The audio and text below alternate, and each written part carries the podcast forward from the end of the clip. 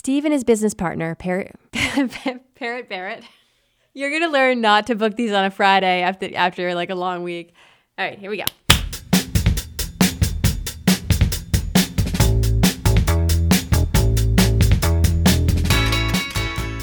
Hi everyone, I'm Meghan Keaney Anderson, and this is The Growth Show. We're working on a whole new and exciting season about turnarounds. Keep an eye out for that. It'll be out soon. But all this talk about turnarounds has gotten us a little nostalgic. We're having a turnaround of our own this season, so we wanted to make you a little bonus episode. I'm sitting here in the studio with my producer, Kieran Peterson, who's been working on the new season. Hey, Karen. Hi, thanks for having me. How are you? I'm pretty good. Um, working on the new season is really, really exciting. And um, one of the things that it's definitely done is made me think about some turnarounds of my own, like in my own career. Wait, like what?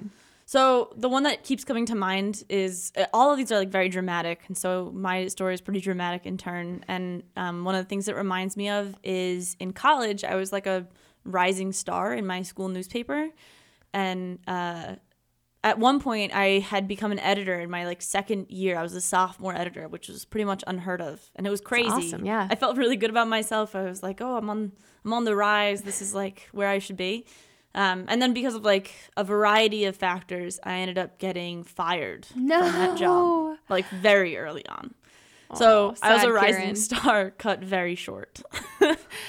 um, and I think about like there's this some this, this somebody told me this when I first moved to Washington D.C. Um, to go to school, and they were like, "Well, the thing about moving to a new city is that you've never truly lived in that city until you've cried publicly in that city." And so I definitely did that. I was walking down the street just weeping. And I eventually ended up in front of my dorm, and there was a bench in front of my dorm, and I just was sitting there crying. And like, this is where it gets really dramatic and kind of stupid if it's not dramatic enough. Um, but I was sitting there, and then all of a sudden, a bike, a cyclist was making a right turn, and it got hit by a truck. Oh my God. And I was like, this is rock bottom. Because of course, of course, when someone gets injured, my first reaction is to think of myself. Um, so yeah, I watched someone get hit by a car, and and a friend walked over, and they were cleaning up the scene. Oh my God. And uh, my friend was like, "You look a little rough. Like, what's going on with you?" And I told her the whole story, and she she got me a smoothie. She like went and got me a smoothie and came back.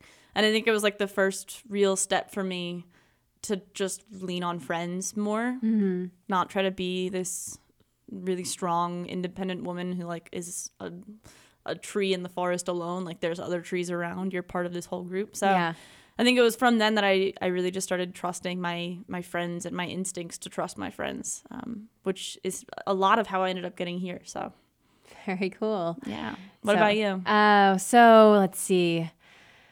I mean, like your story, uh, you know, a lot of turnarounds I think have to do with discovering something about yourself or, um, Yeah. you know, taking a new approach to the way that you think about your own life and career. And uh, so when I think back to, to my college time, I was sort of like floating a little bit. Nothing was really wrong, nothing was bad, but I was just indecisive. I changed majors like four times. Um, I wasn't sure what I wanted to do with my life, and it was like junior year, and the, the clock was ticking. I had to make some moves. Yeah.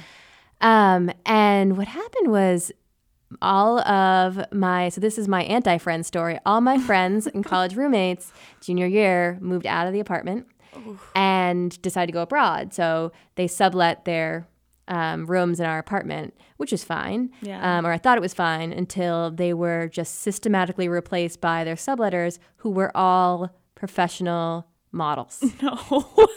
like three gorgeous Oh, models and i was i was a solid six and a half maybe.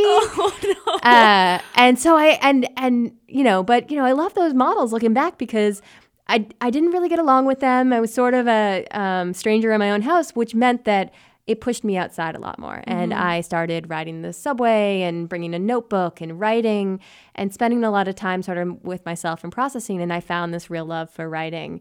Um, and that those notes that I wrote in those months riding the subway while my model roommates were back home watching reality TV uh, turned into the backbone for my senior thesis and uh, kind of put me on this direction of wanting a career that was really rich in writing. Uh, and so, yeah, I mean, it gave me gave me some purpose. I love that. Yeah. So I love that. here's to the models here's to the models and smoothies. and smoothies. All right. So we're going to be telling all kinds of stories like this in the new season. And in the meantime, if you have a personal turnaround story of your own, we want to hear it. Record a voice memo on your phone and email it to us at hello at thegrowthshow.com. You might just end up on the show. yes, I will listen to all of them. Yeah, no, we definitely will. Uh, so, Kieran, thank you so much for coming in today. Of course. Thank you so much for having me.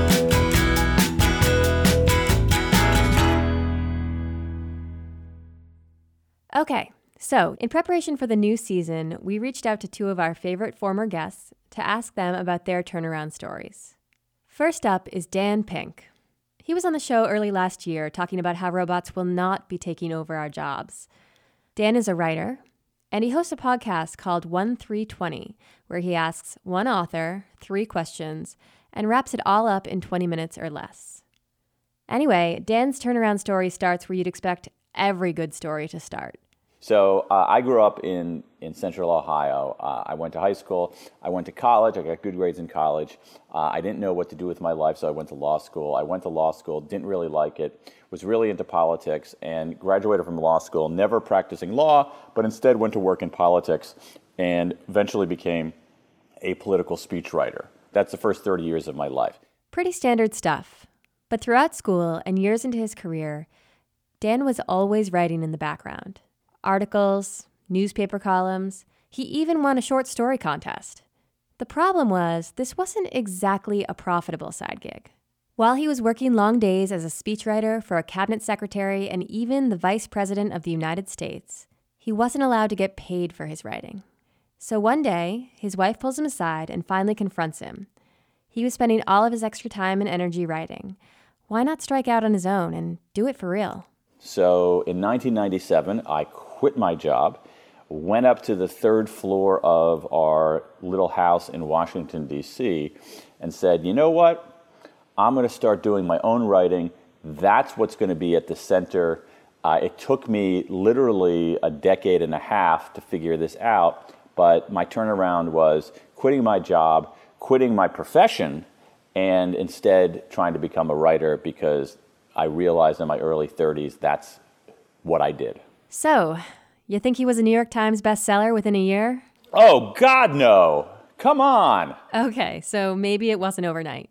Anything good takes a while. So I was writing magazine articles and writing basically anything that I could, not anything, but I was, I was writing magazine articles and just trying to get published a lot. But at the very beginning, you know, that was not quite enough for me to make a living. And so what I started doing, which is kind of curious, is, is that on the side, purely for money, I spent a little bit of time writing speeches for CEOs and executives, which was deadening but lucrative. You know, writing is really, really hard. Every day you have a cursor that's blinking at you saying, okay, what have you done for me lately? What have you done for me lately? A few years into the grind, he publishes his first book, which did okay, but it definitely didn't blow the doors off. So he went back to the blinking cursor for his second book, and then back to the cursor again for a third. I think in most cases, when people do turnarounds, it's not as if the rainbows sprout immediately and the unicorns begin running across your lawn. It's a it's a very long and arduous and difficult process. But I think that the key, at least as I look at it, is just to get up in the morning and do your work. Get up in the morning and make some progress. Um, do uh, do really good work. Treat people well and play the long game. Yeah, that doesn't always work, but I don't know of, an, of a better recipe. After the break, we're going to hear from another blast from the past. All right, so here's a question for you What do mermaids, weed nuns, and medieval knights all have in common? Give up? They're all episodes of Weird Work, a podcast made by HubSpot, the same people who make this show. Each week, Sam Balter talks with people who have made a living in really weird ways, like a dinosaur erotica writer or an LSD microdosing coach. They've even talked with Wells Adams, the bartender from The Bachelor. Because, let's face it, we're not all fit for the 9 to 5, but we are all a bit weird at heart. You can subscribe to Weird Work now in Apple Podcasts, Spotify, or wherever else you get your podcasts. All right, back to the show. Welcome back. In case you're just joining us, here's the deal. To prepare for our next season on turnarounds, we reached out to two of our favorite former guests. Next up is Steve Blank. Today, Steve is an educator, but his turnaround story is from a very different time in his life. Back in 1993, when he was a CEO of a video game company. This is rocket science.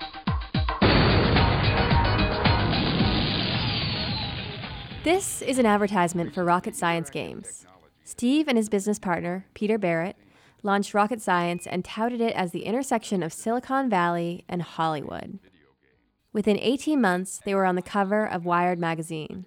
But they hadn't even released their first game yet. We had raised $35 million, uh, which now kind of feels like a seed round, but back then uh, was a lot of money for, for a startup in the 90s. Uh, and we were going to be the next top thing in video games. Funders were fighting over them. But the reality was that the company was based on a pretty bold and pretty unproven idea that combining the point and click style of video games with Hollywood level film production was going to transform the industry.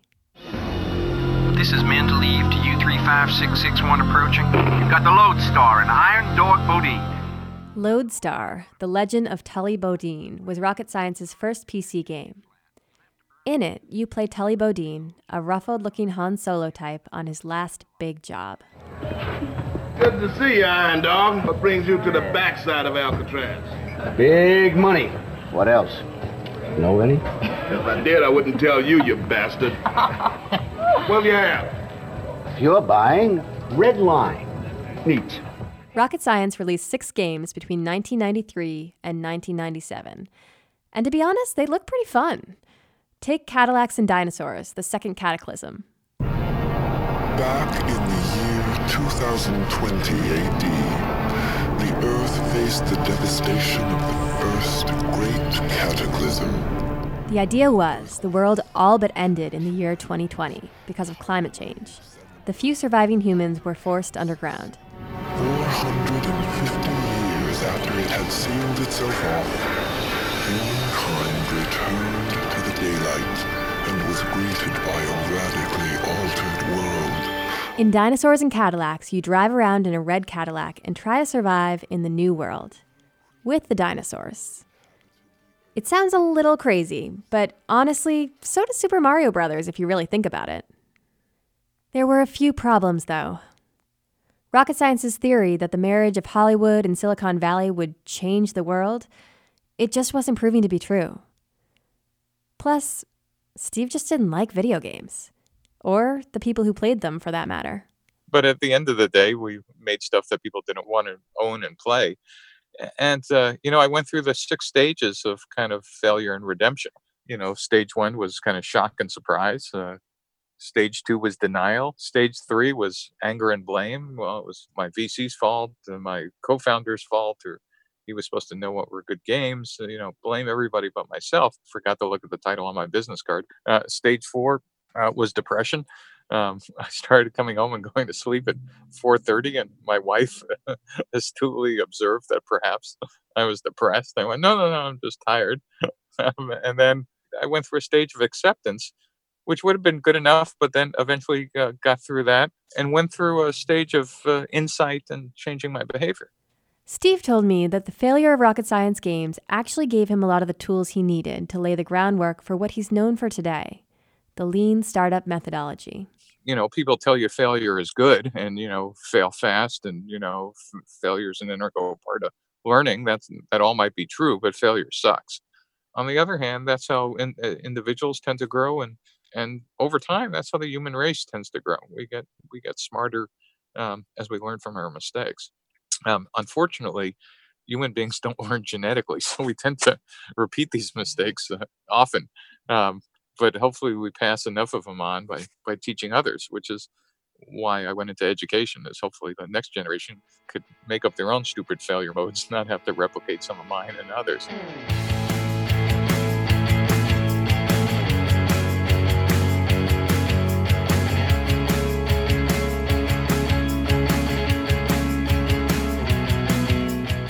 Steve's got a full write up on the rise and fall of rocket science games on his website, steveblank.com.